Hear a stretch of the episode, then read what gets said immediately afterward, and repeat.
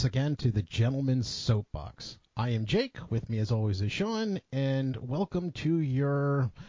Well, let's just face it. If you're looking for journalistic integrity, you've come to the wrong place.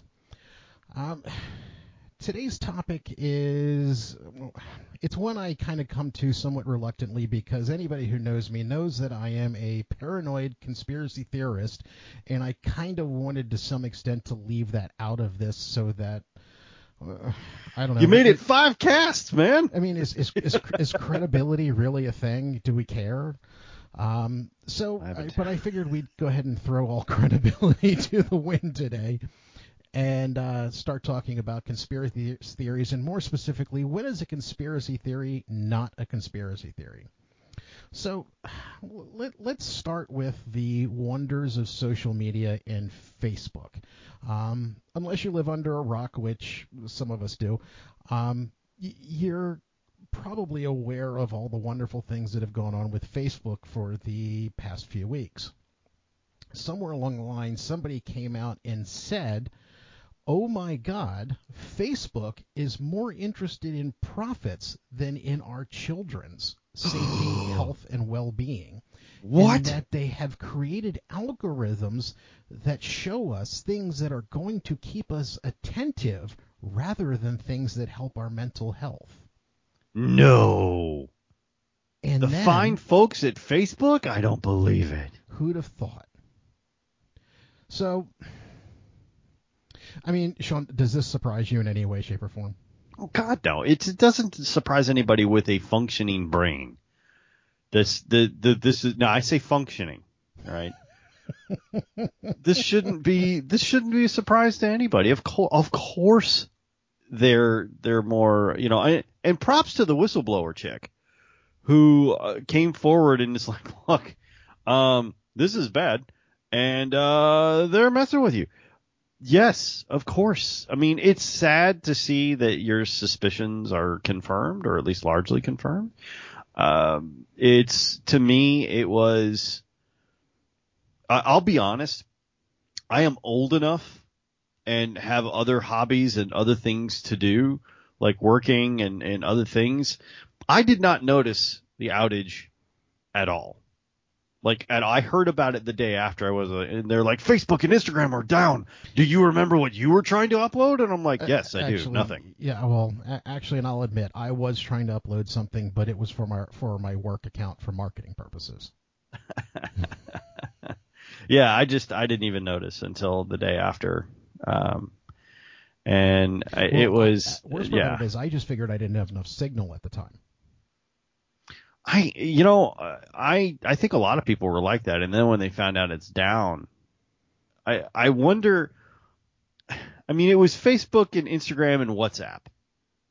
And I, I have a Facebook account. I'm rarely ever on it. I I have an Instagram account. I mainly use it to throw pictures of guns to Jake, and Jake throws pictures of guns back to me, or young ladies with guns, or say, somebody with a really nice ass who happens to be holding a gun.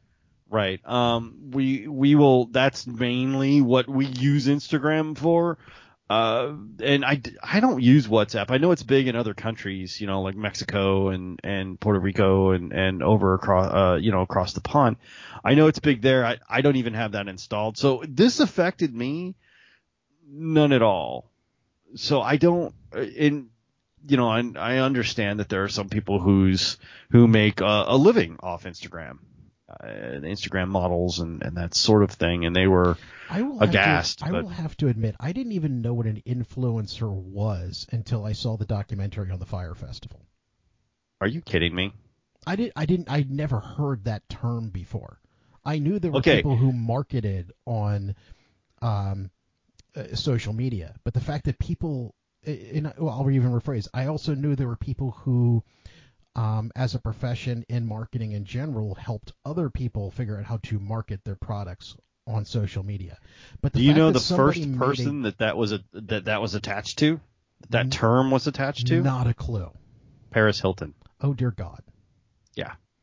Well, it, the idea that someone could actually make a living by simply being on uh, Instagram was completely foreign to me.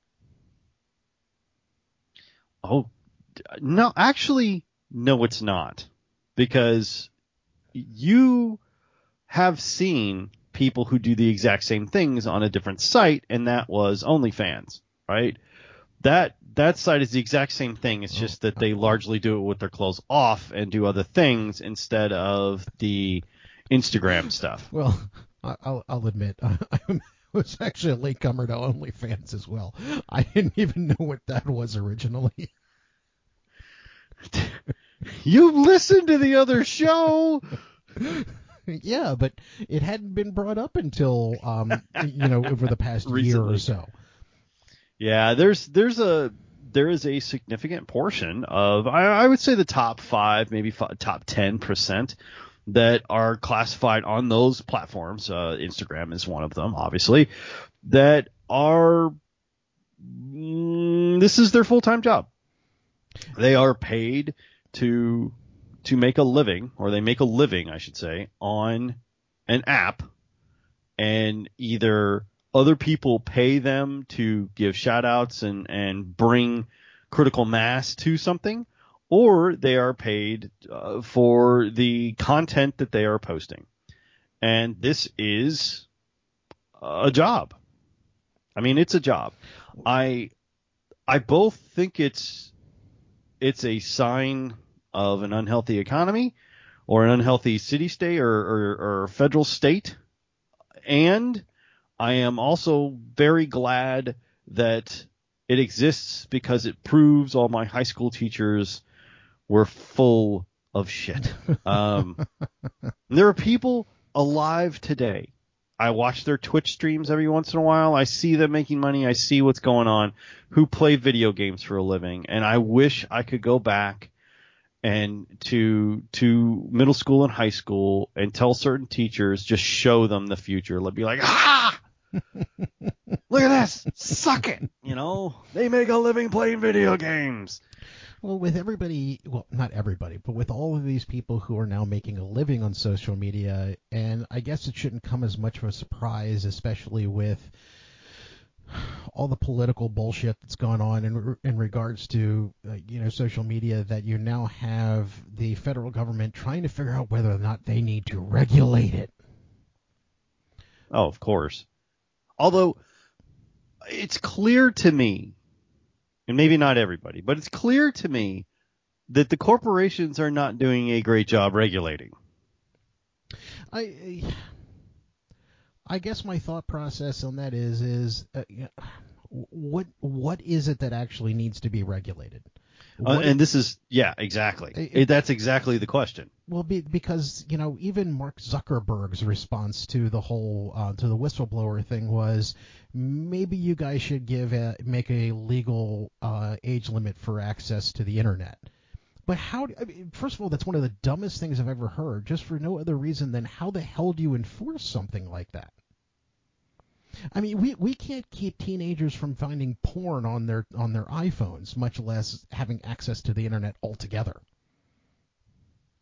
Yeah, that's well what you'd have to do is have a federal regulation agency that issued a license oh, just like you do for cars. There's another like trillion dollars down the road, down the line.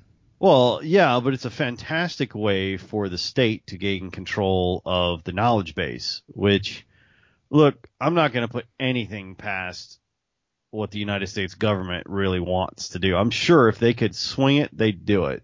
I mean, they're already working on repealing the abortion uh, thing, and they're they're looking on taking firearms, and they're looking on on infringing on right. Like this is their plan. Okay, this well, is I, where they're headed.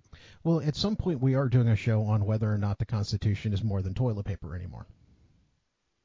Well, I at least think it's a doormat at this point. I mean, it may not be toilet paper, but they're trod on it enough that I, am not sure it's exactly the holy uh, grail that it used to be, uh, for sure. But there's, you know, to go back to your original point, is is how much of a conspiracy is it when Facebook seems to, and I'm not buying at all the did you hear the excuse they said for why Facebook went down for so long? Did you hear what they actually, said? I don't I know did, if they've changed it. Actually, I did not. I I was more interested in the whole discuss in in how surprised people were that Facebook was you know trying to grab your child's attention no matter how they had to do it. So let me put together a, a timeline, and it seems a little suspicious to me but uh, let me. So they they have this whistleblower, and they they bring out the the charges or not the charges, but the the documents that they brought out about the algorithm and how they're uh, playing upon your fears and your anger and your irritation instead of you know comfortable things because people don't check comfortable things very often because they're comfortable. It makes them feel better and then they feel better and then they stop checking. What makes them check and keep logging in is if they're angry. So that, albeit said, you know, and if that's the case, and they they have done, uh, if they actually have done that, which you know, of course they have, this is this is going to be kind of a public relations nightmare for them. So right after 60 Minutes airs that segment, I mean the next day, Facebook has a mysterious outage for three hours and comes back up three, four hours, something like that. Now, their excuse is that the timeline, this, this has nothing to do with the timeline, and they weren't recalibrating the algorithm so they didn't get caught on this, and uh, so that if it's ever subpoenaed or if it's ever, you know, the code or the algorithm is ever looked at, that they're not destroying evidence or getting rid of that. What happened is the servers went down and they got locked out of their server room. Oh my god. And here I was thinking that they just turned the key and went, "Look, bitches, this is your life without us." Uh, so that's that's what they say. I think it's a lot more like what you're saying.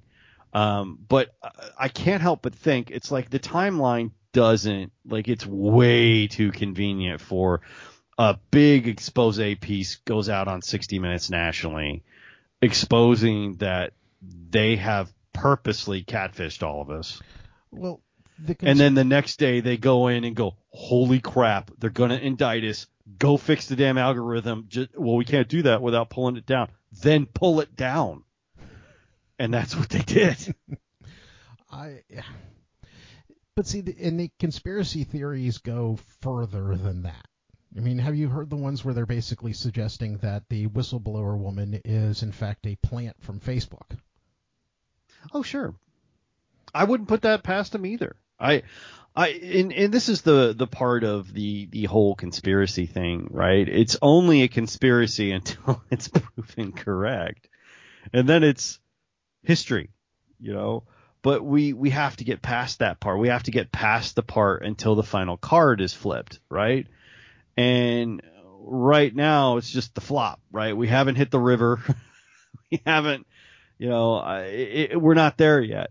And I just, I, I just don't have any faith at all in our federal government, in large corporations, or these mega billionaires and stuff like that. I don't I don't have the problem with the concept of mega billionaires. I really don't. Look, you did great. You whatever. Okay, you have a lot of money. Sure. Uh, it's the corporation that you. It's the monster you built to get the money that worries me more than you have a pile of cash and you really don't have to care about like normal people's life anymore. I, that that doesn't bother me as much. Okay, fine, whatever. You've got more money than God. All right. So, but what so, is the corporation doing? So Amazon and Walmart are the root of all evil. Um, maybe not the root, but they certainly are lieutenants of evil. Yeah, yeah, I go there. Uh, so, I both shop and uh, spend a lot of money at both of those institutions, so it's not like I'm any less guilty than anyone else. I mean, so so what you're basically I got an saying, Amazon box sitting right three feet from me. So uh, the expectation is is in the afterlife when we make it to hell, basically the Satan's going to be st- sitting there with signs that say "Brought to you by Amazon, Walmart, and Microsoft." Oh man, isn't it weird that Microsoft is now the plucky underdog? Isn't that weird? I mean, because you've got Google, Amazon, and Walmart all up at the top, and Microsoft is like, look, we make software. Like nobody cares. I mean, that's that's how fast these things have turned. You remember back in the 90s when they thought that Microsoft was just going to buy the internet? Do you remember that whole conversation? I do. And they're, they're like, oh, if Bill Gates has enough money, he's just going to buy the internet and we're all going to be Gatesy, you know, and, and it's all going to be Microsoft. Microsoft brings you the world, you know, and, and, well, yeah, and we also, missed the target, right? It's, it's Google. AOL bought Time Warner and thought it was a great idea. Um, How's that working out for you? Uh, it, it's it's also the time period in which, when the process of um, the federal government suing Microsoft for um, shit. Why am I drawing a blank on the term? Uh, monopolies, antitrust. Um, and when they gave him, and I don't remember what the exact number of a fine that he was given by the judge, and his response was, "Will you take a check?" Yeah. He didn't care. He didn't have to care.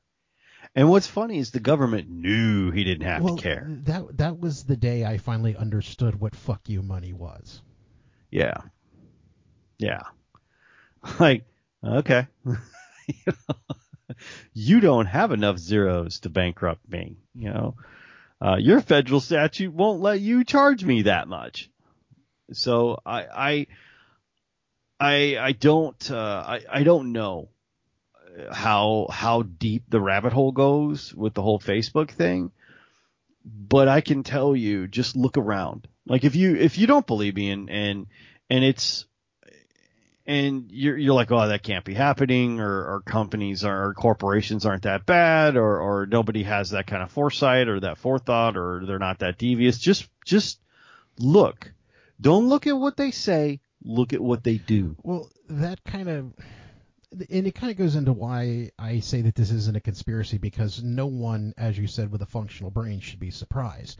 And even if you're looking around going, "Damn, I missed that," uh, one of the things I always go back to is something that Douglas Adams wrote before he passed away, which was if you really want to understand what a corporation is and what it's doing, you have to ask yourself what business is it really in everybody's talking about these days the public square that places like Twitter, Facebook, uh, Instagram, social media in general supposedly are and what they're supposedly offering to um, who they think are the clientele, which is uh, John Q. Public, you, me, everybody else. And that's really not the business that they're in. They're not in the business of providing that public square. They're in the business of using that public square to provide you to advertisers. So once you actually realize that and recognize that, the idea that they're willing to come up with algorithms to catch your attention no matter what it takes, the only thing that actually surprises me is the fact that they haven't used boobs yet. yeah, yeah, they'll get there. They'll get there. It's it's not going to be pretty when people start figuring out how very little corporations and governments care about us as as a population. I don't I don't care if you're rich, if you're poor, or whatever. You're not mega rich. You're not the elite. If you're not in the elite class, and I guarantee you nobody listening to this is on the is in the elite class. If you're not in the elite class, they don't wait, care wait, about wait, you. Wait, wait a minute. You're saying that out of all the people from Austin, Texas, and um, uh, uh, California who are listening to this, that none of them are Jeff Bezos? I am saying that. Oh, jeez, damn. Oh, wait, wait, a minute. We do, in fact, have our one listener in Finland who I am assuming thought that this was a podcast about male grooming products and just.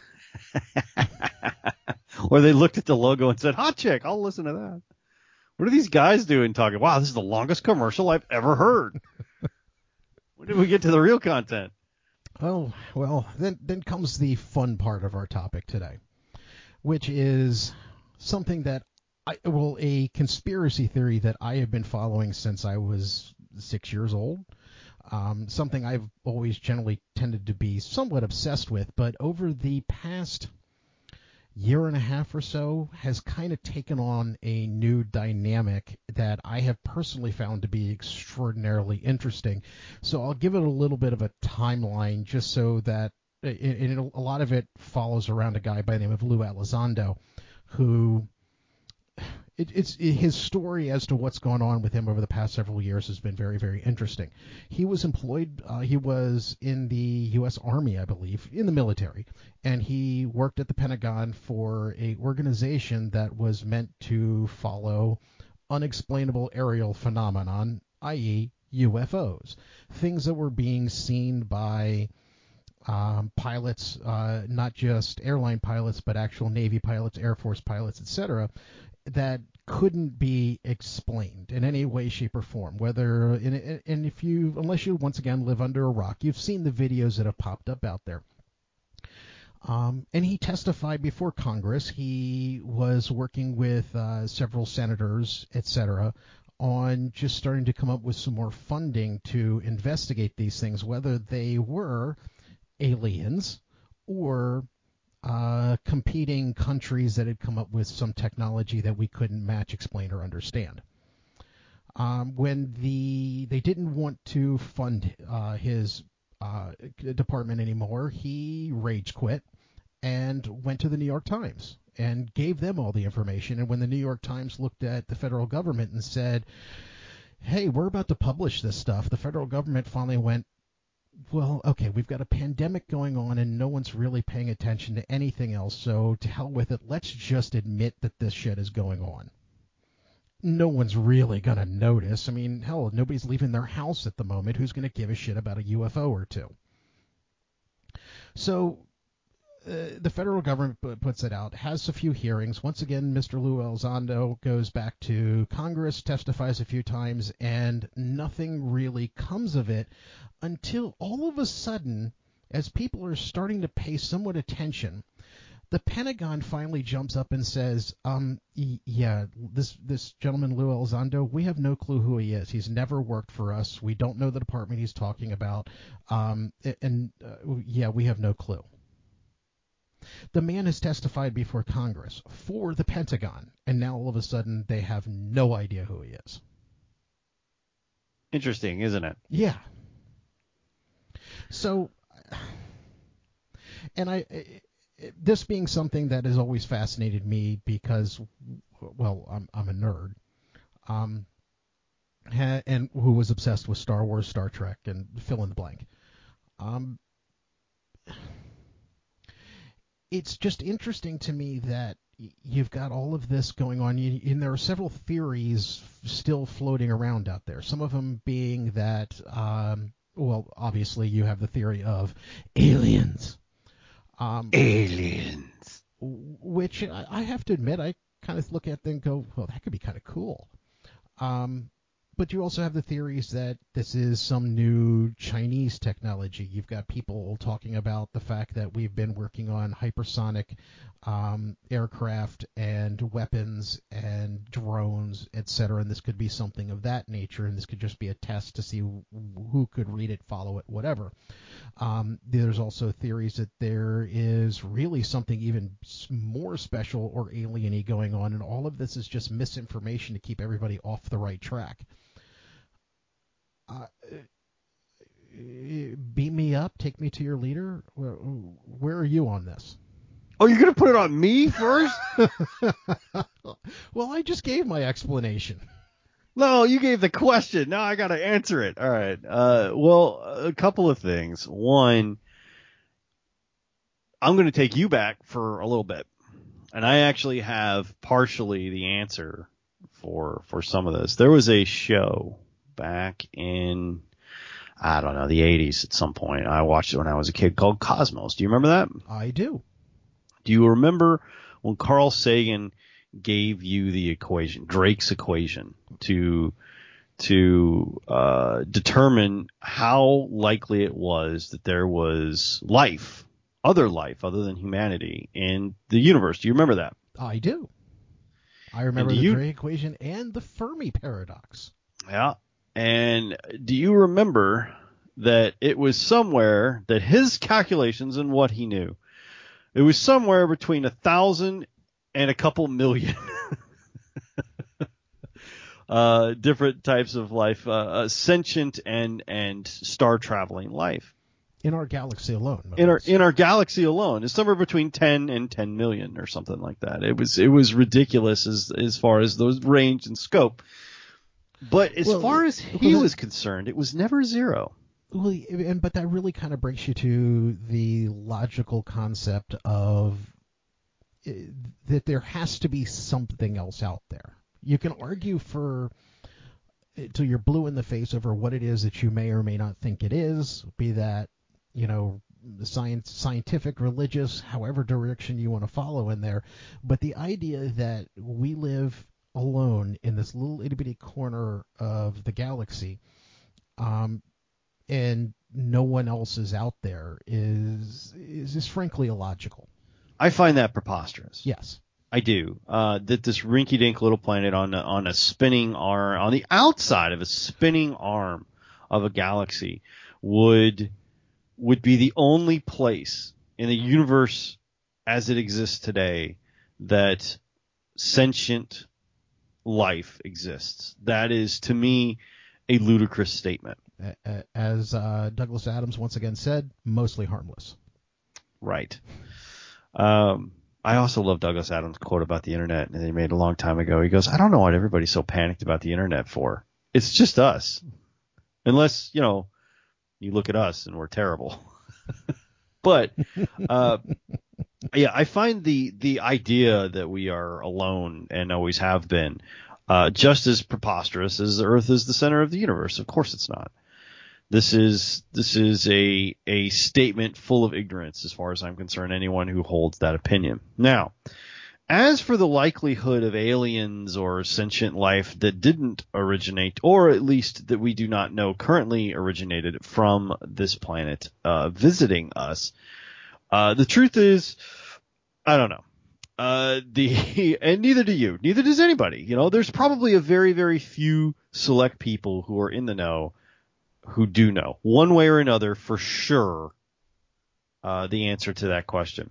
Well, and they're probably the same people who you know, know definitively exactly who shot Kennedy. Right. Uh, I would I would argue that that's probably true. However, what's interesting to me is during COVID, they admitted the Navy released film. You, you remember that the the Navy released stuff going. Look, we're not getting answers. Nobody's telling us anything. We've got this on camera and nobody's talking. We're well, releasing it. But but these are the things that once again going back to Mr. Elizondo, he was the one who convinced them to release. That yeah. they now say who?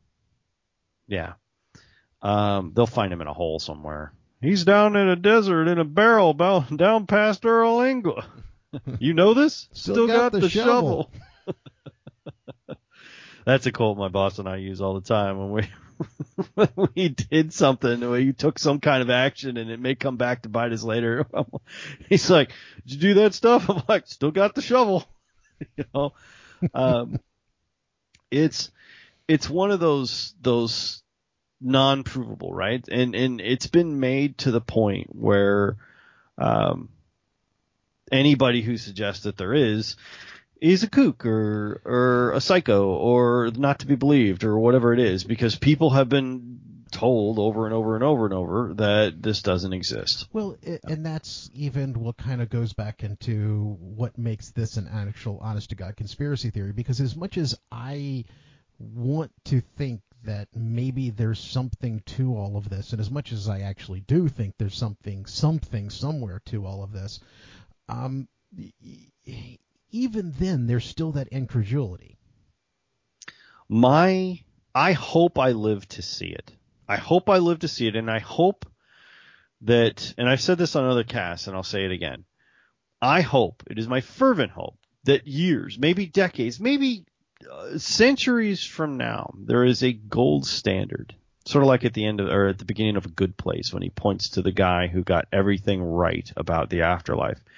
I hope that there is a statue of Giorgio Tsoukalos with his freaked out hair, and under it it just says aliens. Now, do you want? He was right. Do you want the original Giorgio Tsoukalos with the wearing the suit with his hair all teased up, or do you want the new guy wearing uh, indigenous and Native American uh, vests and beads and all that stuff? One. My Tsoukalos is the suit wearing guy, exactly. the one who's trying to maintain credulity, or you know, uh, just just a little bit. Uh, but I I hope that he is 100% right.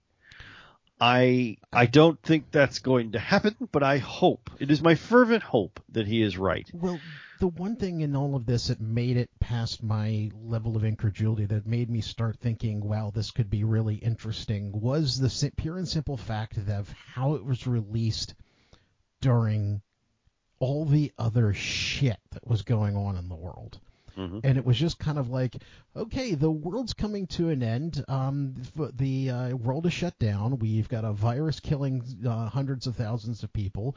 Uh, the economy's in the tank. And oh, by the way, there's um, a couple of videos over here of UFOs. D- don't worry about that. We'll we'll go back onto the other stuff.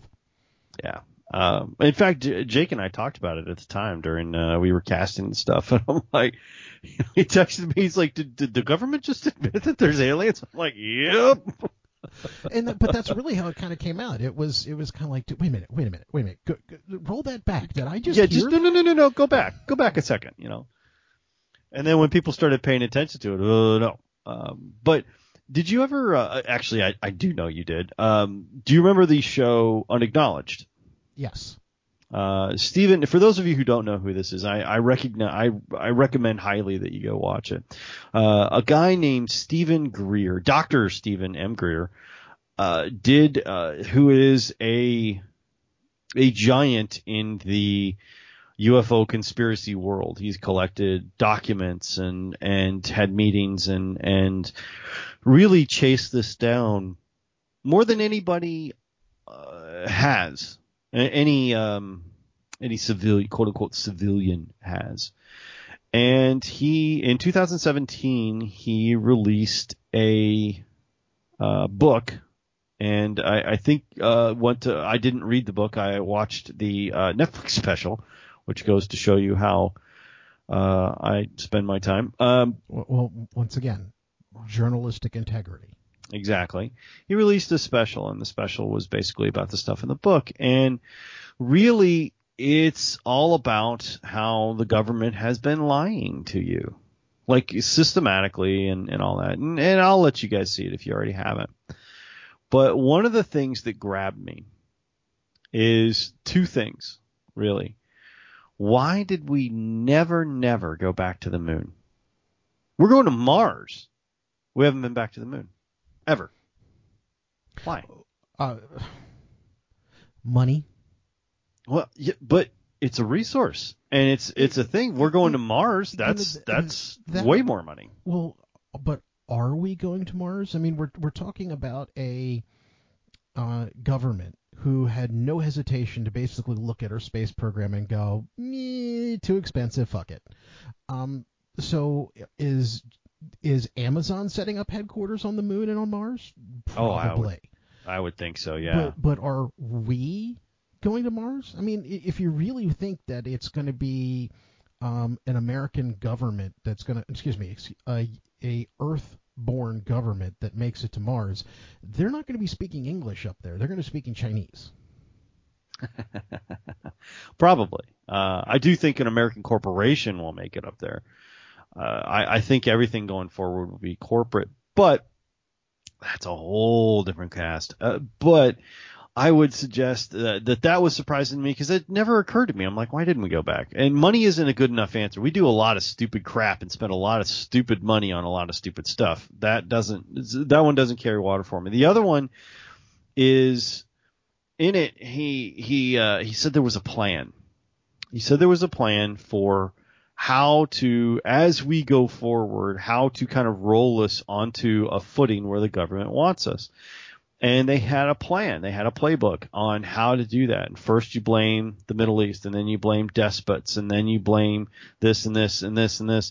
And finally you roll it out to a space force and you, you blame the terror on aliens. And you admit they exist and they're here to kill us all. And we're on like step five of the plan. Like like like. I'm like, okay. oh shit, all you, of that kind of works out, you know. If you, if you really want to f- be freaked out by the social engineering plan, if I can find the link for it, I'll actually put it in the um the the the, po- the shit post for the cast on the website.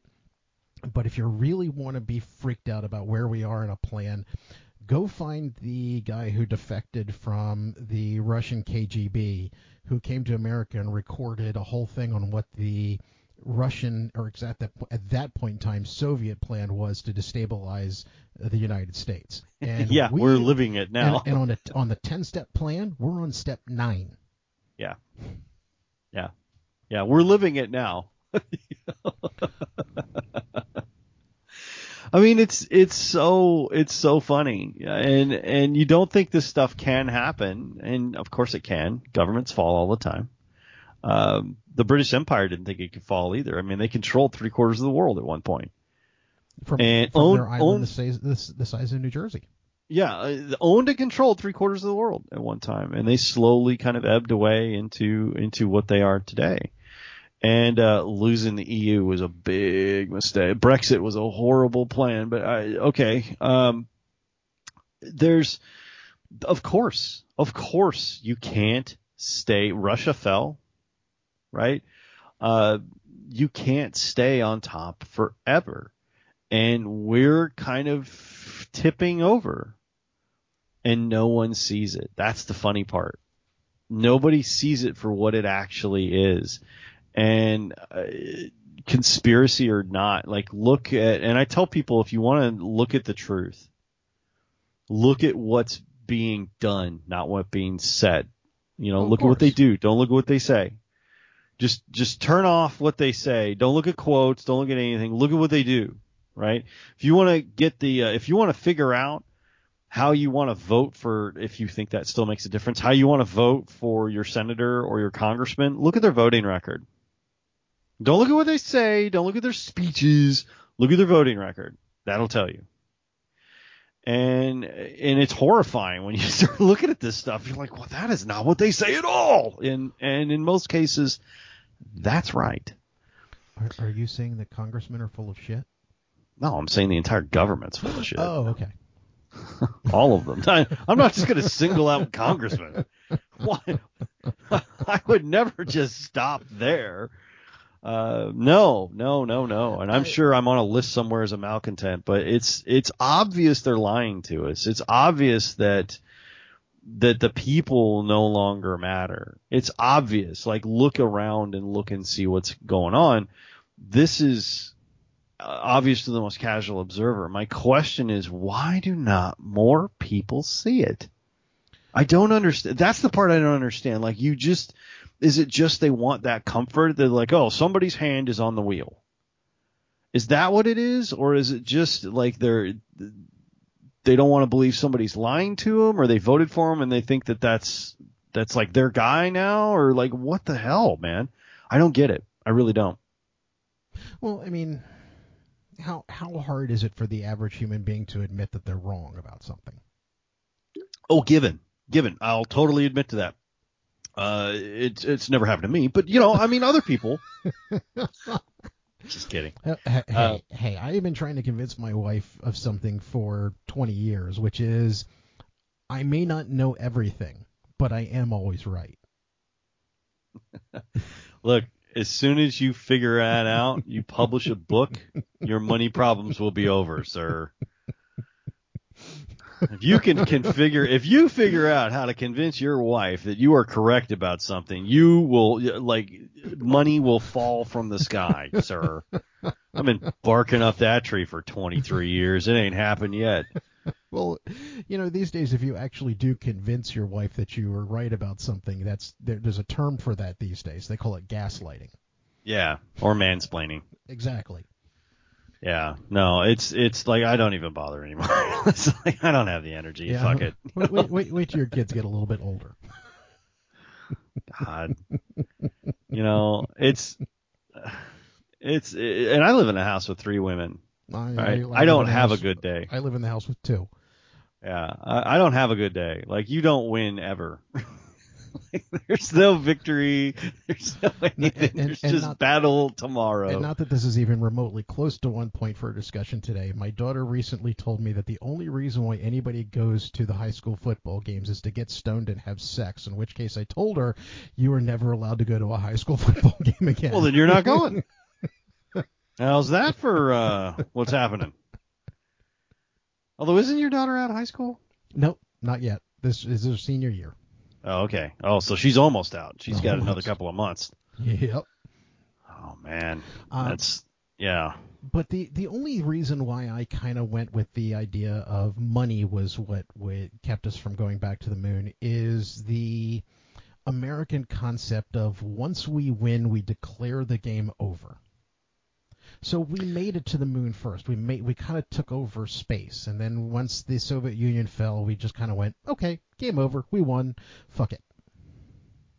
You know what's interesting to me is if you look at we didn't win space. Uh, if you look at every record, yeah, I mean if you look at every record in the space in the quote unquote space race, most of them will have a Russian name attached to them. We won one thing, which is first to the moon one thing. The Russians hold everything else up until Mars. Up until Mars, the Russians won everything as far as the space mean, race went. the moon. We haven't made it to Mars yet, or is that something? Yeah, that's what I'm saying. Up until like once once you get to the moon, that was kind of the turning point. and then Mars, like we're the only ones who've been we know of have been to uh, Mars by probe. Right. Oh, by probe. I thought it was like, dude, we went to Mars and I missed. Well, I mean, you're counting space races as like the space race wasn't always just people going places. It was Sputnik, right? They yeah. put a satellite in orbit and it beeped. And and they're like, holy crap, we're not safe, right? There was this huge scare, and everybody was excited about it, and everybody was scared, and and they're they're above us. They're, who knows what it does? It it beeps. That's what it, that's what it does. But it's Soviet beeping but it's oh, it beeps in a Russian way, and it's bad. So then we had to do a satellite, and then they put an animal in space and brought it back down, and then they had a suborbital, and then they had, you know, they had all this stuff, and they won everything before we did. So that was the whole push. We're going to go to the moon. They're not going to get there before us. And when we declared that, we had no idea how to get to the moon. we didn't have rockets that would get us that far. So oh, and not only that, but they were also looking at the German scientist who came up with the rockets that went that far and going, mm, yeah, we don't really need you. Yeah. Uh, Wernher von Braun, if I'm not mistaken. Y- yep. Yeah. And uh, there's there's there's a ton of of kind of makes Iron Sky seem a little bit more feasible, doesn't it? you know, I I don't know how it's going to work, but I'm pretty sure we're headed for a Nexus. I'm hoping I won't be alive to see it. I really am. Well, that kind of goes into a lot of the what ifs with regards to aliens. Aliens. Um, I, I'm personally of the opinion that we're an anthill to them. The, I don't do, do think so. Where I'm going as far as that's concerned. Yeah, they're, I mean, I see so, what you're saying. They're, they're, so far advanced that it's it's like us looking at an ant hill, going, okay, we can see that something's going on there, but um, you know, quite frankly, it's nothing that would even be considered important to the rest of us out here. I'm gonna I'm gonna go one better. You know, why is Gamora? Uh, I'm gonna go with we're an ant farm, not an ant hill. An at farm to me implies that if such a thing does exist, that we are inconsequential but fun to look at. well, you you have people uh, be, be, like before he passed away. Jesus Christ, why can I not remember anybody's name? Um, I was gonna Hawking. say Jesus Christ. I don't think he existed, but okay, go ahead.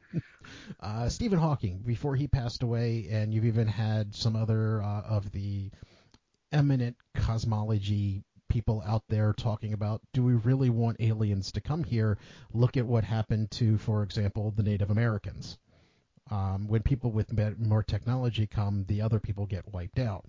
And personally, I think that's hubris in even thinking that we matter that much.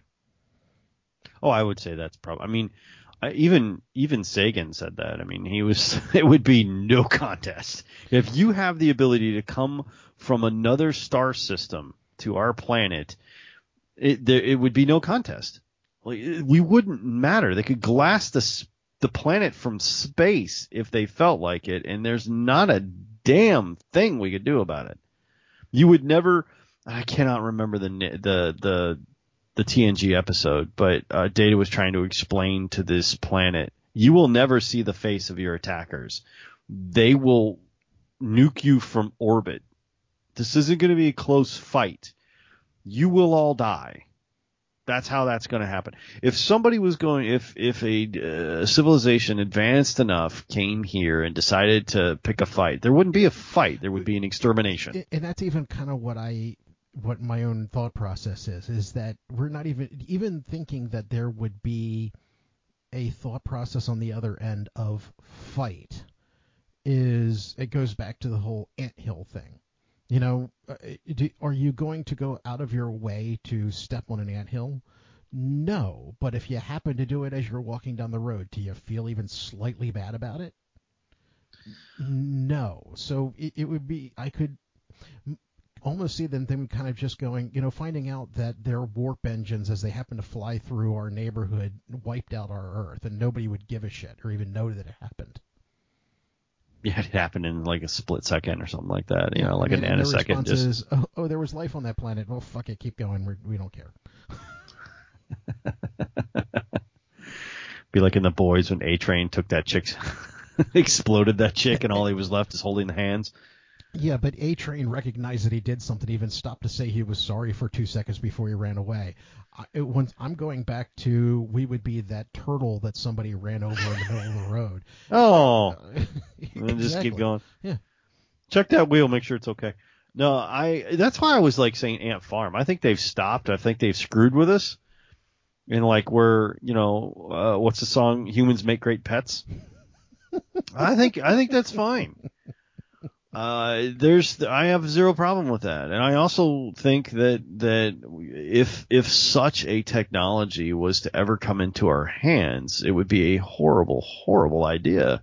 It's just it, we would be like Pakled traders, you know, from TNG. like we we look for things, things that make us go. We're the Pakled. We think we're the Federation. We're not. We're the Pakleds. Well, we would take and try and, and weaponize any technology we got. I told you about that book series I went through where the only reasons why humanity survived is because we were too dumb to know what we shouldn't try. And just, yeah, and, and I need too, to read that. And too desperate not to try it. Yeah, I need to read that. There's, there's, uh, I mean, it would be a horrible idea to give us the technology and and so they haven't. Um, if if if such beings exist, no, no, don't give us anything. Are you kidding? Look what we did with social media. Are you kidding me? Like, and, this is my biggest pet peeve. I, I've known a lot of people in my life who are like, we don't have flying cars. You can't handle a regular car, and you want to add a third axis? No, no, you can't handle that. You can't. Like you when was the last time you got your oil changed? Do you have bald? If I went outside and looked at your car, are three of them bald? Well, and not only that, but you know, it's it's bad enough right now that if you have an accident and somewhere along the line you kill yourself and maybe one other person, if your flying car falls out of the sky and lands on somebody's house. Yeah, you know, if you live in the burbs, the worst you're going to have is somebody parking drunk on your lawn. If you have flying cars, they could just bomb your house. No, we're not going to have flying cars because we can't handle flying cars. It's not that we don't have the technology. We probably do. We can't handle it. We can't. You can barely handle cars. Are you kidding me? How many vehicles do you have that are not properly maintained? How many people drink and drive? How many people are crappy drivers? And you think adding pilot to the license is going to be better? No, we can't handle it. That's why we don't have. It's why we can't have nice things. Can Can you imagine the people who already can't merge? Oh God. Yeah. Now let's add a third axis to it and speed. Right. most people can't handle 70, 80 miles an hour. Let's try 110, 150, 200 miles an hour, right? Let's talk helicopter speeds, you know, 300 miles an hour. Much less jet propulsion. Are you kidding? No. No, they can't. Uh, people, gen, the general public can't handle it. That's why we don't have any of that stuff. Uh, we, what? I mean, uh, it's it boggles the mind what you think. We can't handle cell phones. Cell phone has crippled our society and made our children stupid. What do you think something like I I don't know weird crap like anti gravity, right? If we had repulsor technology like in Star Wars, where stuff just like you know X wings and Tie fighters and stuff like that that just they they, they have anti gravity technology, huh? They make noise in space. Yeah, you know, it's it's very special. um, you don't know. There could be noise in space. They've told you there isn't. You've never been to space. You don't know. Uh, there's. Is there air? Is there air? I, I'm glad you got that quote. Is there air? You don't know. Look around you. Do you see anything that can be used to form a rudimentary lathe of some sort? Get off the line, guy. Um, uh, Galaxy Quest for any of you who don't know. And if you haven't seen it, please drop what oh you're doing God. and go watch it. So freaking great. You can you can watch her mouth. Fuck that. I have one job on this ship. It's to ask the computer questions. I'm gonna do my job. hey, uh, did you ever, did you ever consider maybe you're the plucky relief? God, Plucky movie. I do. It's so great. And like, that, that was the first time we actually truly got to see Sam Rockwell's for the genius that he is. Oh my God, he he made that him and uh I cannot think of his name. Monk. Uh, Tony Shalhoub. Thank you, Tony I got Shalhoub. That name right. Yeah, Tony Shalhoub, and, and they just they stole every scene they were in. Every scene they were in. Uh, I mean, it, it, was it was a powerhouse, and of course you have uh, Snape in there, and uh, you know I, the and, queen, the empress of sci-fi herself, and him playing the actor who didn't want to do it anymore, a la Leonard Nimoy. Oh so God. great! It's so great. I was they, trained they in Shakespeare. every trope that ever happened in Star. I mean, that that was some of the best Star Trek that ever happened, including Star Trek. I I I wasn't ready when I first saw it, you know, because it's it's really an all star cast. It really is. I mean, it had uh, Sigourney Weaver, Sam Rockwell, Alan Rickman, uh, Tim Allen, of course, Tony Shalhoub. Uh, I, I mean, it, it just it, it had so many people, and uh, there, I had a, a Justin Long, but I had a, a huge crush on Missi Pyle. I really did. Laliari, uh, that, that, uh, oh, it's not right. Yeah, exactly. Yeah. The the alien chick who who had all the tentacles and stuff like that. I had a huge crush on Missi Pyle. I'm like, oh, I need one of those. like I, I need that. Tentacles and all. Oh, yeah, I'm fine. Like all of that. It's I'm all fine with it. It's it's super good. I have zero issues. I mean, that was that was 1999 at its best. I can't believe that that did not win more or any awards that it, sh- it really should have.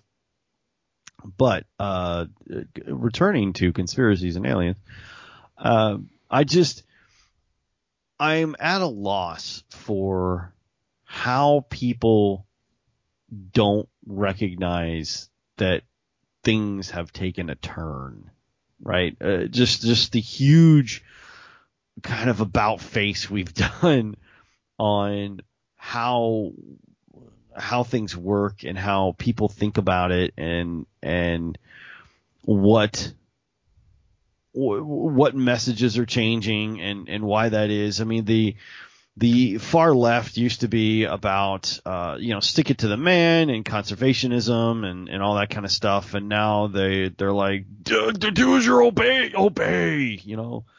Uh, I just it's uh, somehow we've lost our way as a country, somehow we lost our way, and I don't get it. um, I don't know. Do you think the glasses from They Live are actually out there?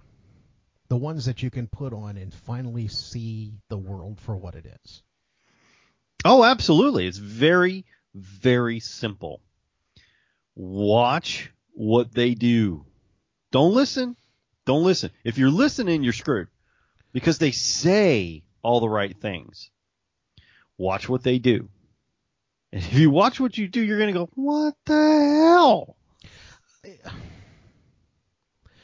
It, not to say that this is really a new concept, but it, I think this is kind of the thing that I, for lack of a better term, and uh, this is the one thing that I truly blame Trump for. He was so ridiculous that the other side went, holy shit, we can get away with that too.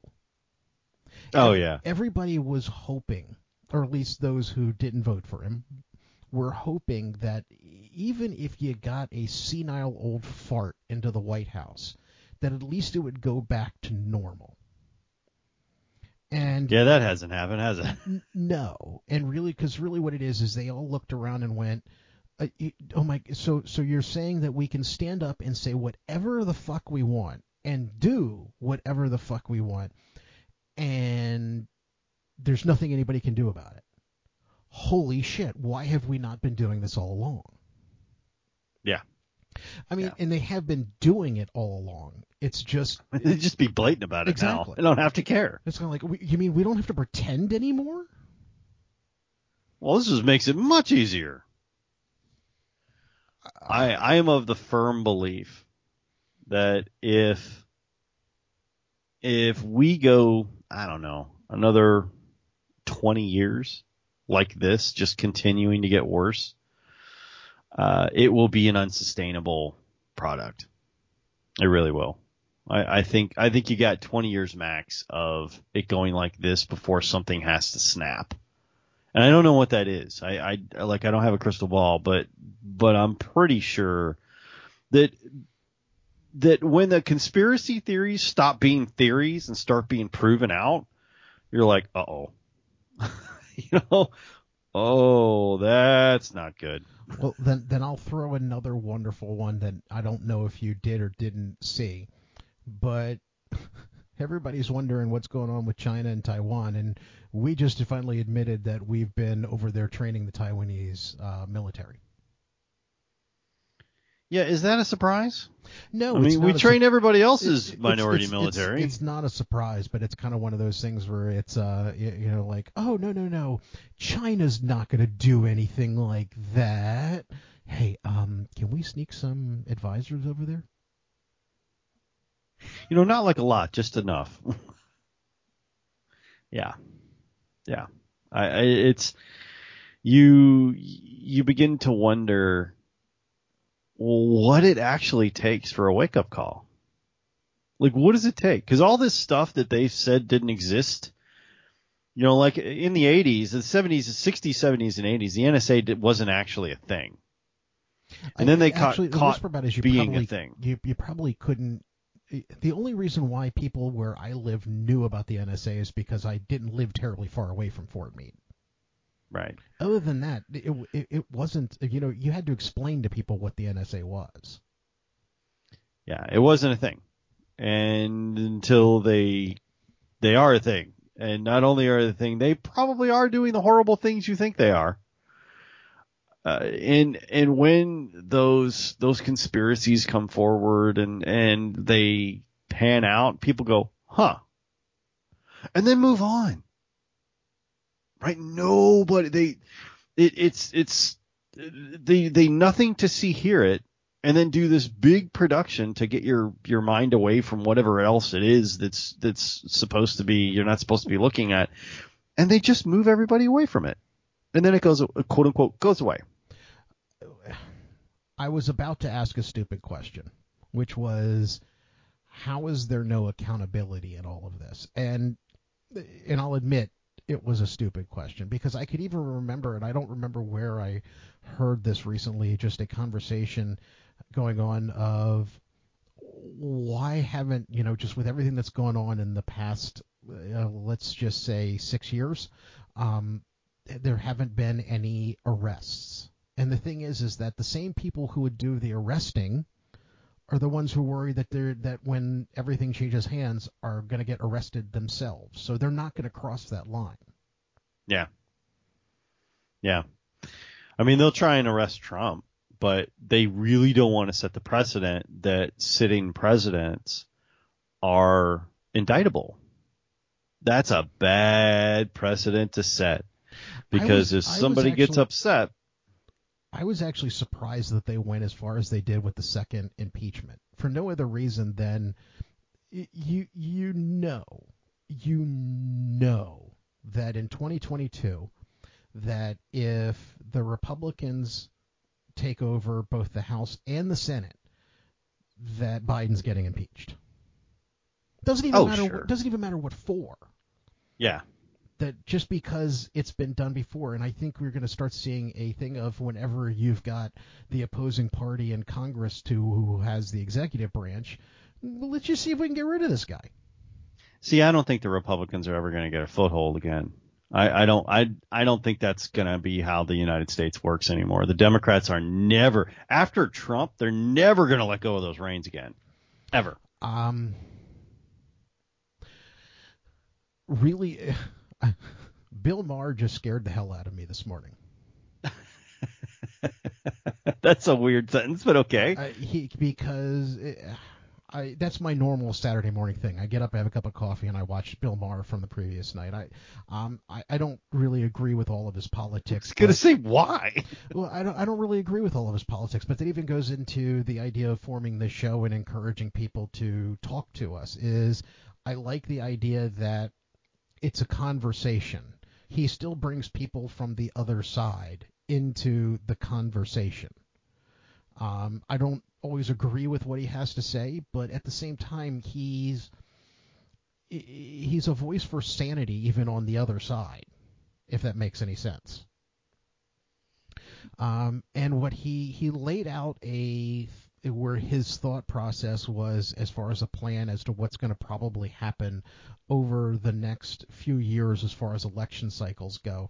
And his statement for, um, you know, obviously Trump's going to run again in 2024, but he they've already started in the process of getting a lot of the electorate Uh, electorals and electoral college people, etc., starting to be on quote unquote his side, so that no matter who wins in 2024, no one is going to admit that their side lost. And he was a very, very plausible way that he laid it out, and it was kind of like oh shit. And his statement was, what are we going to do in 2025 when you have two people who show up on inauguration day both expecting to be inaugurated? Look, I have a very simple plan. Thunderdome. I was going to say, does this involve the bunker and the, the property? Just get Tina Turner, build a Thunderdome, you know, chant two men enter, one man leaves, or two people enter, one man leaves. It could be a woman. I don't really care. And um, like have them fight it out. That's where we're headed. I mean, this is this is gonna get that bad. I mean, we already had a mini riot slash whatever the fuck you want to call it, insurrection, uh, protest, uh, wh- whatever.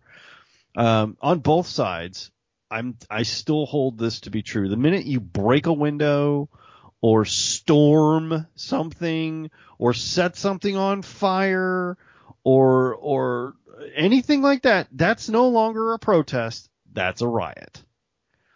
Uh, the fact that they did it to the Capitol, uh, it's like, oh, for crying out loud. Look, these are, uh, it's, it's getting to the point where it will, it will be an increasing circus. And instead of people, and I, I wish I could remember, I wish I could remember, you, you've seen the outlaw Josey Wales, yes? Of course. It's Clint Eastwood. Right. Right. And I think probably one of the best written and best performed uh, scenes in that movie or any other movie about how people live together is when uh, Josey Wales and Ten Bears speak, right? And when he's trying to convince them, like, look, I'm here to live with you, or I'm here to die with you. I'll do either one, or get either one from you. I don't really care. But governments don't live together; people live together. And governments won't give you a fair fight or a fair word, and I'm here to give either one. And I, I that sentiment, like people, governments don't live together, people do. It's absolutely true. And what they're trying to do to us now, and I know this is kind of a conspiracy theory, but still, but what they're trying to do to us now, and pretty effectually in my personal opinion, is divide us to the point where we can't be effectual. We cannot stop the system if we are fighting with each other instead of putting the blame where it actually goes on them. It's a fantastic way to run a corrupt government because you can pretty much do whatever you want as long as the ire of the people is at least directionable, not controllable. They don't care that it's controlled. They care that it's directionable away from them. So what do they care? They don't care. I Why don't, would they have to? I don't disagree with you in any way, shape, or form by that's what's occurring. My question is, and it's and it's the question I ask myself, and I'll see how where you come is is there actually some master plan behind the whole thing and somebody standing there doing the whole Dr. Evil uh, routine? Or is it simpler in the fact that this is just the bumbling bullshit that we've managed to find ourselves in and everybody's just looking around going, well, fuck it, let's just roll with it? The scary part is both of those things can be true. You could have well, the bumbling I mean, idiots and all that and and just think they're in charge. And you could have somebody working it from behind. Yeah. I, well, one of my favorite or a group authors, cabal, whatever. As with most things, I refer to things that I've read and seen and stuff of that nature. One of my favorite authors out there, Jim Butcher. Um, you know, one of his books, he made stated made a statement. Slightly controversial there, but yeah. Jim, Jim, Jim doesn't have a real great outtake on civilization. No, he doesn't. But at some point in time, it was the the, the statement in question of what is scarier, evil or stupidity? And the response was stupidity, especially because it's much, much more prevalent out there. Yeah, and much more powerful, actually. Evil, you can get behind evil being stopped, right? Uh, in 19, in the 1930s and 40s, uh, they got behind stopping evil. Uh, they had a whole world war about it, right? They got behind stopping evil people look at stupidity and just go, "What?" and let it go. Right? Well, it, but but then you look at our quote unquote leaders today. I mean, just just just use the two that we've had recently, Biden and Trump. Are we looking at evil or stupidity? No, and this is the part that I think I'm going to diverge a little bit, and and I get in trouble with this particular sentence. I think yes, they are evilly stupid and stupidly evil. Both. And I I just I just I can't I can't get there from here. Right? They it's not only the hubris that they they know that they can get away with whatever they want. It's not only the fact that they want to get away with all the things that they do and the fact that they know we're too dumb to stop them right now as long as we get some distraction and some social media and some some government checks and stuff like that, we're bread, fine. Bread, bread, and circuses. Right. Where does that come from? Um, uh, I'm probably going to get this wrong, but it's a, I think it's Marcus Aurelius. I, well, I know it was old. It's it's Roman in some fashion, form or the other. I think it was Marcus Aurelius. Bread and circuses. Bread and circuses quote. Hold on here. Phrase for the Roman writer by a Roman writer to deplore the declining hero, uh, hero, hero, heroism, cannot say that word, of Romans after the Roman Republic ceased to exist and the Roman Empire command, uh, began. Two things only the people anxiously desire bread and circuses. The government kept the Roman populace happy by dis- distrib- dis- wow, distributing free food and staging huge spectacles. Okay, so we're talking some point after Augustus. Uh, apparently now, uh, they're saying uh, Marcus Tullius Cicero said it. Well, that's actually right about the time of Augustus. Right. Uh, at least that's who they're attributing to it. Um, Cicero was a Roman senator who eventually got killed for what he had to say. yeah, but they had conviction back then, and that's that's not something they have now. Um, well, yeah, I mean, yeah, I mean, and and I know this is probably going to get me on a domestic terrorist watch list, but you know, there's n- nobody's really out there trying to massively. N- well, I take let's let's take this to be literal. You're not going to find a group of senators who actually are willing to come out on the Senate floor and stab the president to death. we here at uh, Gentleman Soapbox do not condone stabbing the president to death. Oh no, no, I wasn't suggesting that they should. I'm saying that that's where there's a whole lack of conviction. You know, you've probably got a bunch of them sitting there clapping for whoever's president. I mean, hell, you had Nancy. Pel- I'm sure Nancy Pelosi was considering the possibility of stabbing Trump when he was giving his State of the Union address.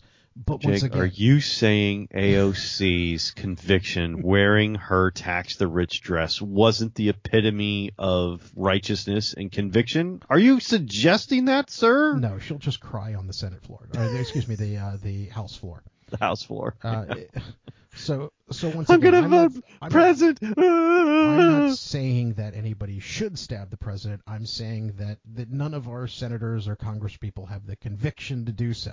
Why would they do that?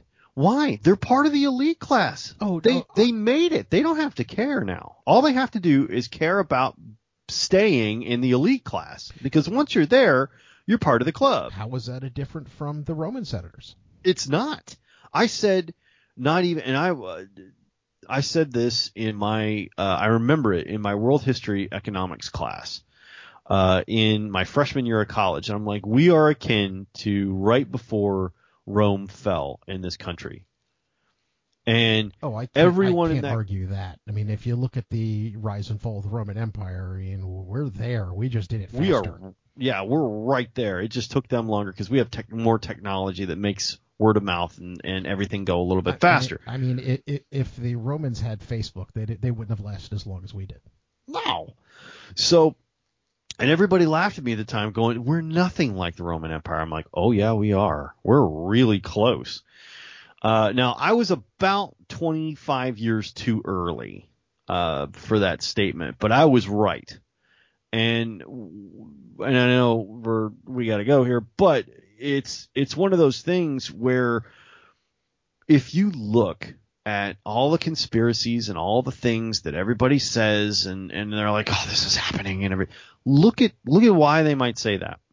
And there's some look, I'm not gonna lie, there's some whack job conspiracies out there. I am I am totally on board with some of those you, things. You you mean you don't think the Democrats are eating babies? I I don't. I also don't think Bill Gates put microchips in the vaccine either. I know. I know it's blasphemy to say. Uh,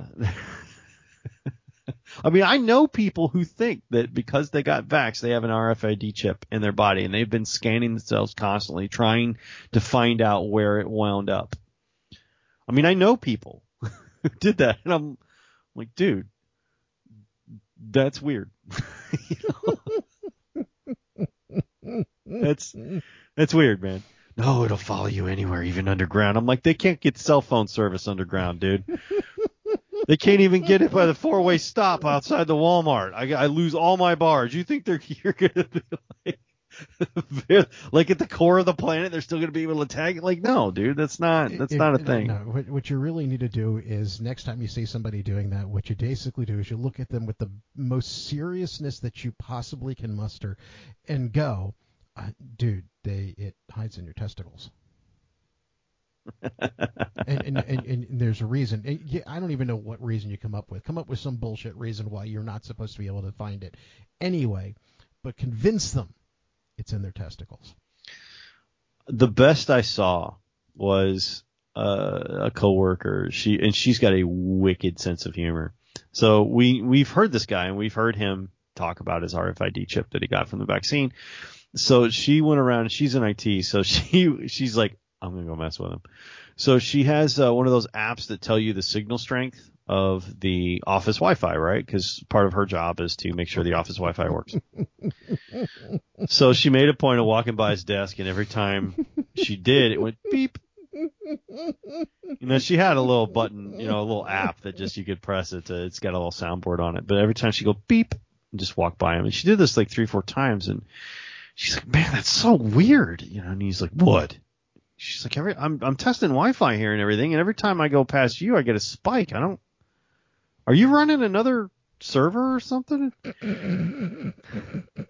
Just this panicked look on his face. How quickly did he run to the bathroom? Oh my god, it took less than five minutes. He didn't want to be obvious about it. He was in the bathroom for like a half hour. But I mean, I'm not I'm not saying conspiracy theory like that, but look around, and just because and don't don't trust the mainstream media. I mean, they're they're bought and paid for by corporations and the elite class. You can't trust CNN, MSNBC, Fox, you know, any any of these things, any mainstream. I'm sorry, Tucker Carlson. Tucker Carlson tells me the truth every night. no, he doesn't. Don't even joke about that. Well, it's either him or Don Lemon. Which one are you going to listen to? Nobody tells us. Nobody is telling you the truth. Uh, but I, uh, Don I just loves me. Damn it. it's my friend. oh, I just I'm I'm so sad for us collectively as a people. I really am. I just uh, I get uh, so upset about it. You you you you know that you've had fantasies about Laura Ingraham. She's your type. yeah. you can't even deny it, can you? No, I mean it's like mm, no, no. I, I I'm trying. I'm trying desperately to to deny that she is is both not attractive and um. Well, no, first of all, I, she's horrible. She's a horrible shill, and I, I hate her. Have I had sexual fantasies about her? Yeah, of course I have. I mean, you know me. I mean, seriously. I mean, did I read the Hillary Trap? No, of course not. Uh, but uh, it, it's like no, no. Uh, it's uh, like don't don't believe anything Laura Ingraham says. None of them. None of the people on mainstream media. Like if they're involved in mainstream media or a political figure, just assume that they're lying to you. Like bold face lying. It's not even like it was back in the day where there was a kernel of truth in there somewhere. There's none. They don't need that anymore.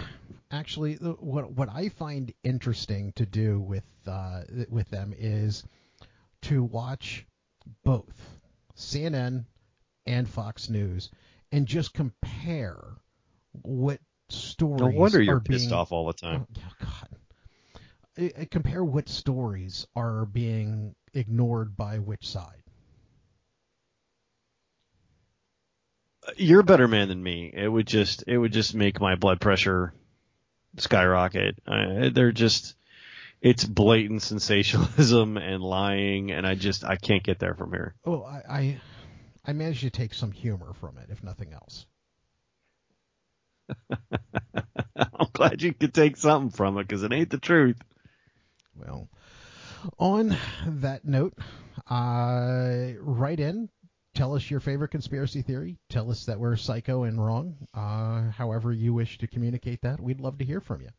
Uh, so, on that wonderful, uplifting, heartwarming note, have a good night.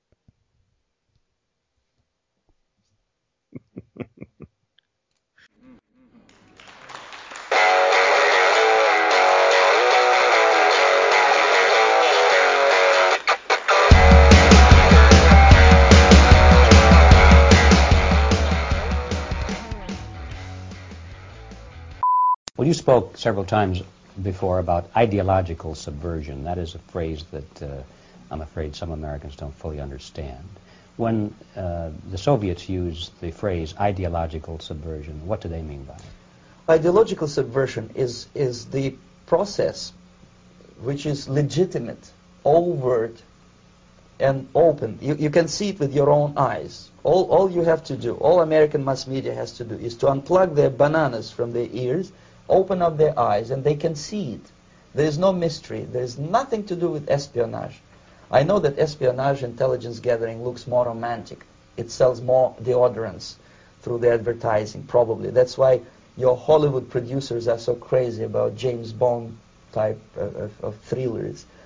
But in reality, the main emphasis of the KGB is not in the area of intelligence at all. According to my uh, opinion and opinion of many defectors of my caliber, only about 15% of time, money, and manpower is spent on espionage as such. The other 85% is a slow process which we call either ideological subversion or active measures, активные мероприятия in the language of, of the KGB, or psychological warfare.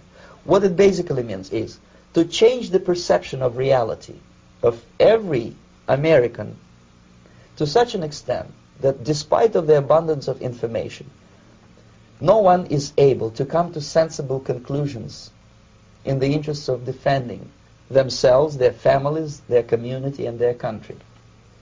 It's a great brainwashing uh, process which goes very slow and it's divided in, in four basic stages. Uh, the first one being demoralization. It takes from 15 to 20 years to demoralize a nation. Why that many years?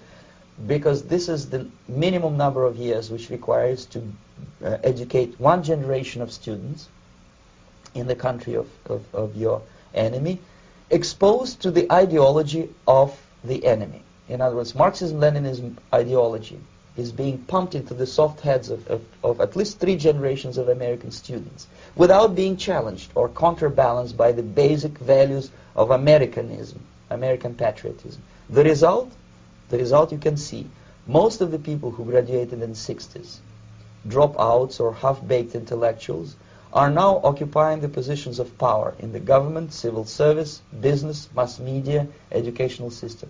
You are stuck with them. You cannot get rid of them. They are contaminated. They are programmed to think and react to certain stimuli in a certain pattern. You cannot change their mind, even if you, if you expose them to authentic information, even if you prove that white is white and black is, uh, is black. You still cannot change the basic perception and the logic of behavior. In other words, these people, uh, uh, the process of demoralization is complete and irreversible.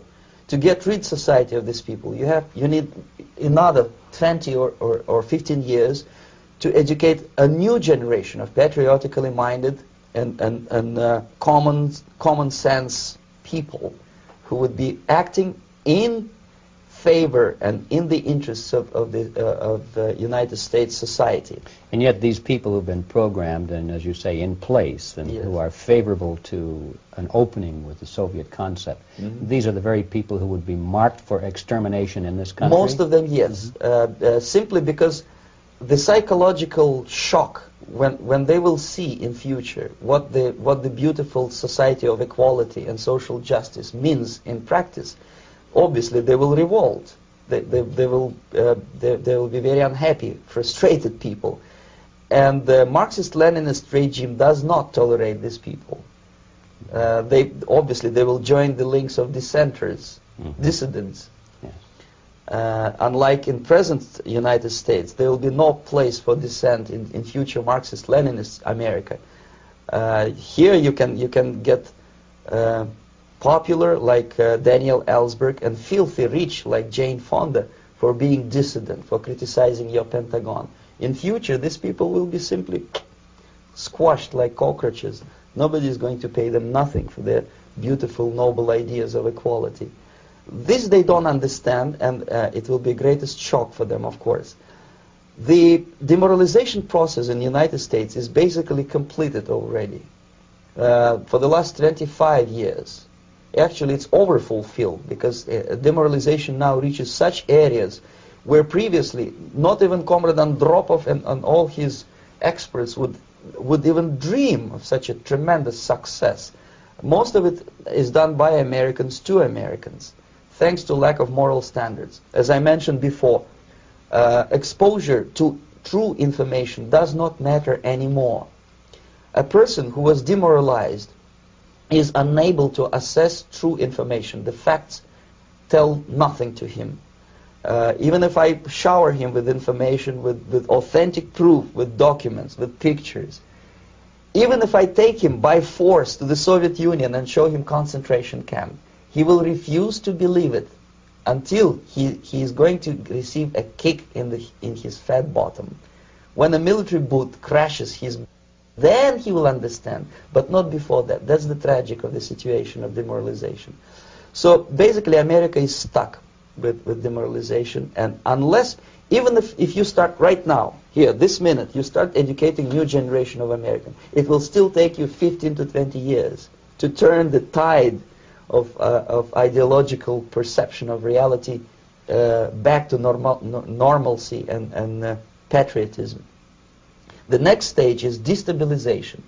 This time, subverter does not care about your ideas and the patterns of your consumption. Whether you eat junk food and get fat and flabby doesn't matter anymore. This time, and it takes only from two to five years to destabilize a nation. Uh, it's what what matters is essentials: economy, foreign relations, defense systems.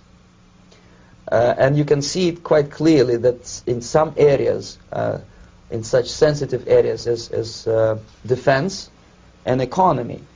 Uh, the uh, influence of Marxist-Leninist ideas in the United States is absolutely fantastic. I, I, could never believe it 14 years ago when I landed uh, in this part of the world that the process will go that fast. Uh, the next stage, of course, is crisis. It, it, it, may take only up to six weeks to, to bring a country to the verge of crisis. You can see it in, in Central America now and after crisis, with a violent change of, of power, structure, and economy, you have so-called the period of normalization. It may last indefinitely. Normalization is a cynical expression borrowed from Soviet propaganda. When the Soviet tanks moved into Czechoslovakia in 68, Comrade Brezhnev said, now the situation in brotherly Czechoslovakia is normalized. This is what will happen in the United States if you allow all these schmucks to bring the country to crisis to promise people all kind of goodies and the paradise on earth, uh, to, to destabilize your uh, economy, to eliminate the principle of free market competition, and to put a big brother government in Washington, D.C., with uh, benevolent dictators like Walter Mondale, who will promise lots of things, never mind whether the promises are fulfillable or not. He will go to Moscow to kiss the bottoms of, of new generation of Soviet assassins. Never mind, he will create false illusions that the uh, situation is under control. Situation is not under control. Situation is disgustingly out of control. Most of the American politicians, media, and educational system trains another generation of people who think they are living at a peacetime. False. The United States is in a state of war, undeclared total war against the basic principles and the foundations of, of this system. And, and the initiator of this war is not Comrade Andropov, of course.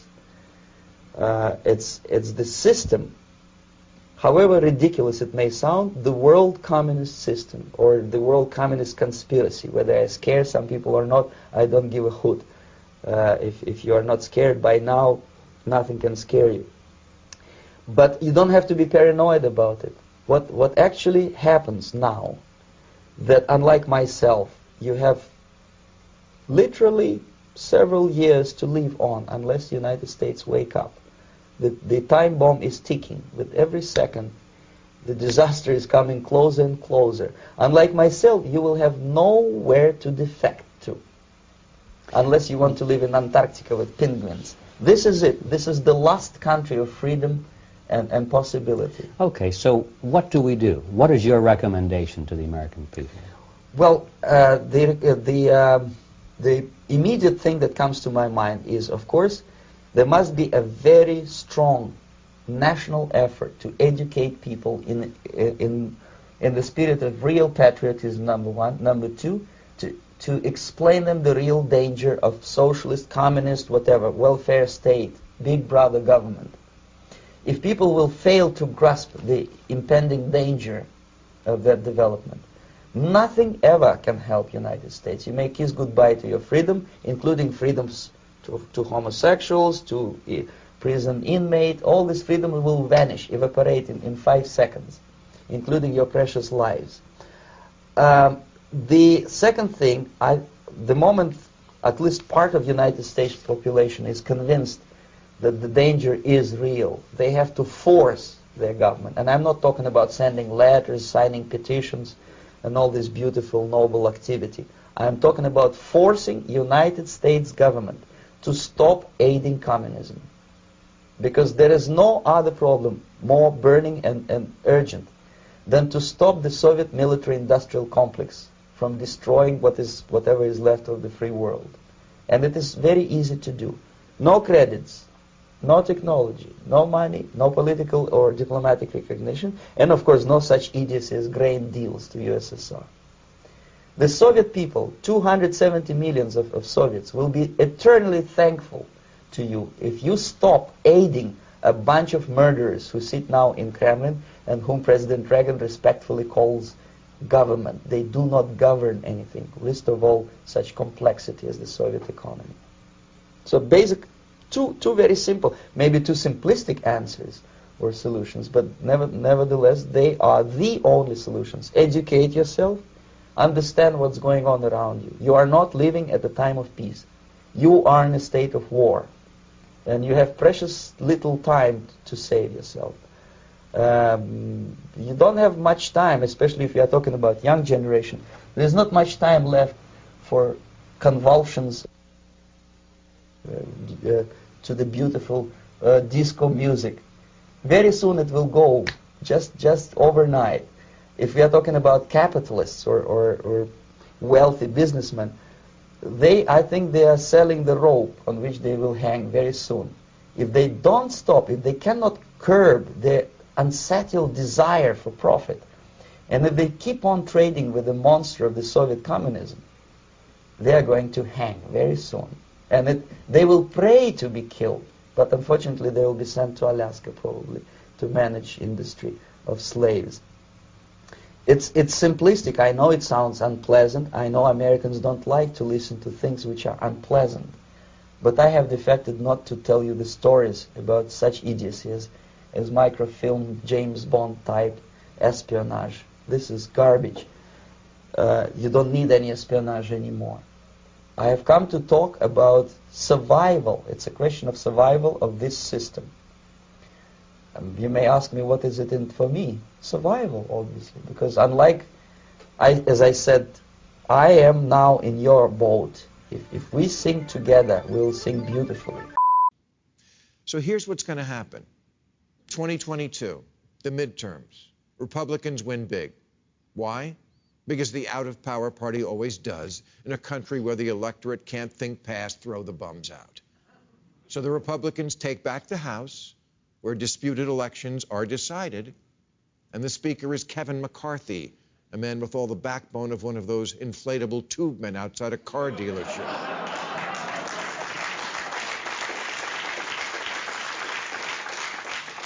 Republicans will also have more key governors. Wisconsin, Pennsylvania, and Michigan all had Democratic governors who protected the vote in 2020. But they're all up for reelection in 22.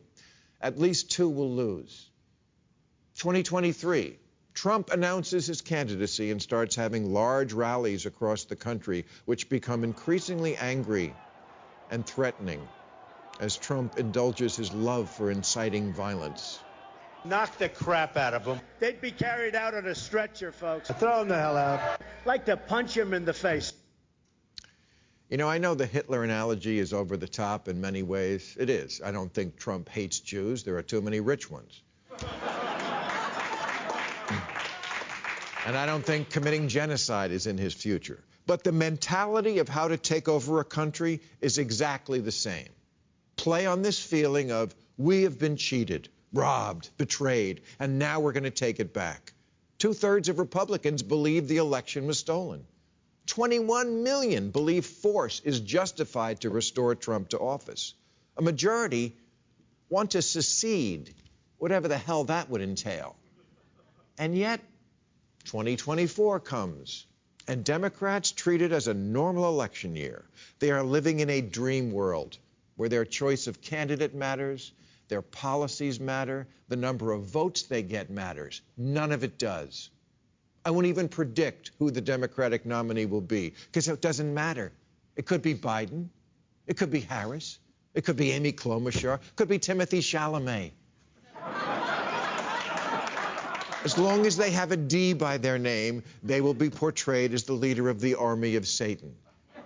But even if they win, Trump won't accept it. But this time, his claims of illegal voting by immigrants or mail in ballots coming in after the deadline or the system was hacked by Venezuela or whatever Giuliani comes up with on the fly. they will be fully embraced by the stooges he's installing right now. December 16th, 2024. This is the day electors gather to vote for president.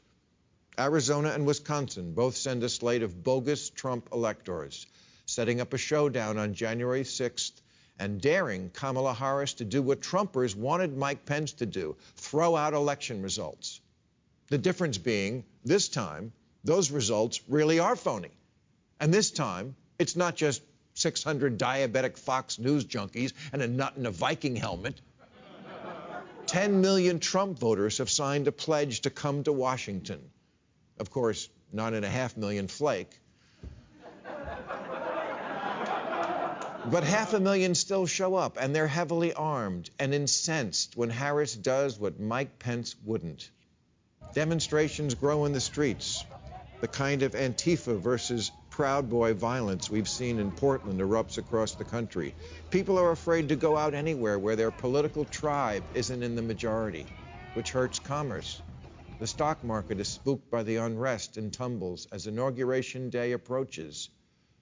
President Biden is under extraordinary pressure to do something to stop the coup before his authority over the military and the Justice Department evaporates at noon on January 20th. What happens when two presidential candidates show up on Inauguration Day, both expecting to be sworn in like a bad sitcom pilot? the ding dongs who sacked the Capitol last year, that was like when Al Qaeda tried to take down the World Trade Center the first time with a van. It was a joke. But the next time they came back with planes. I hope I scared the shit out of you. Thank you very much. That's our show. We're off next week and back on the 22nd.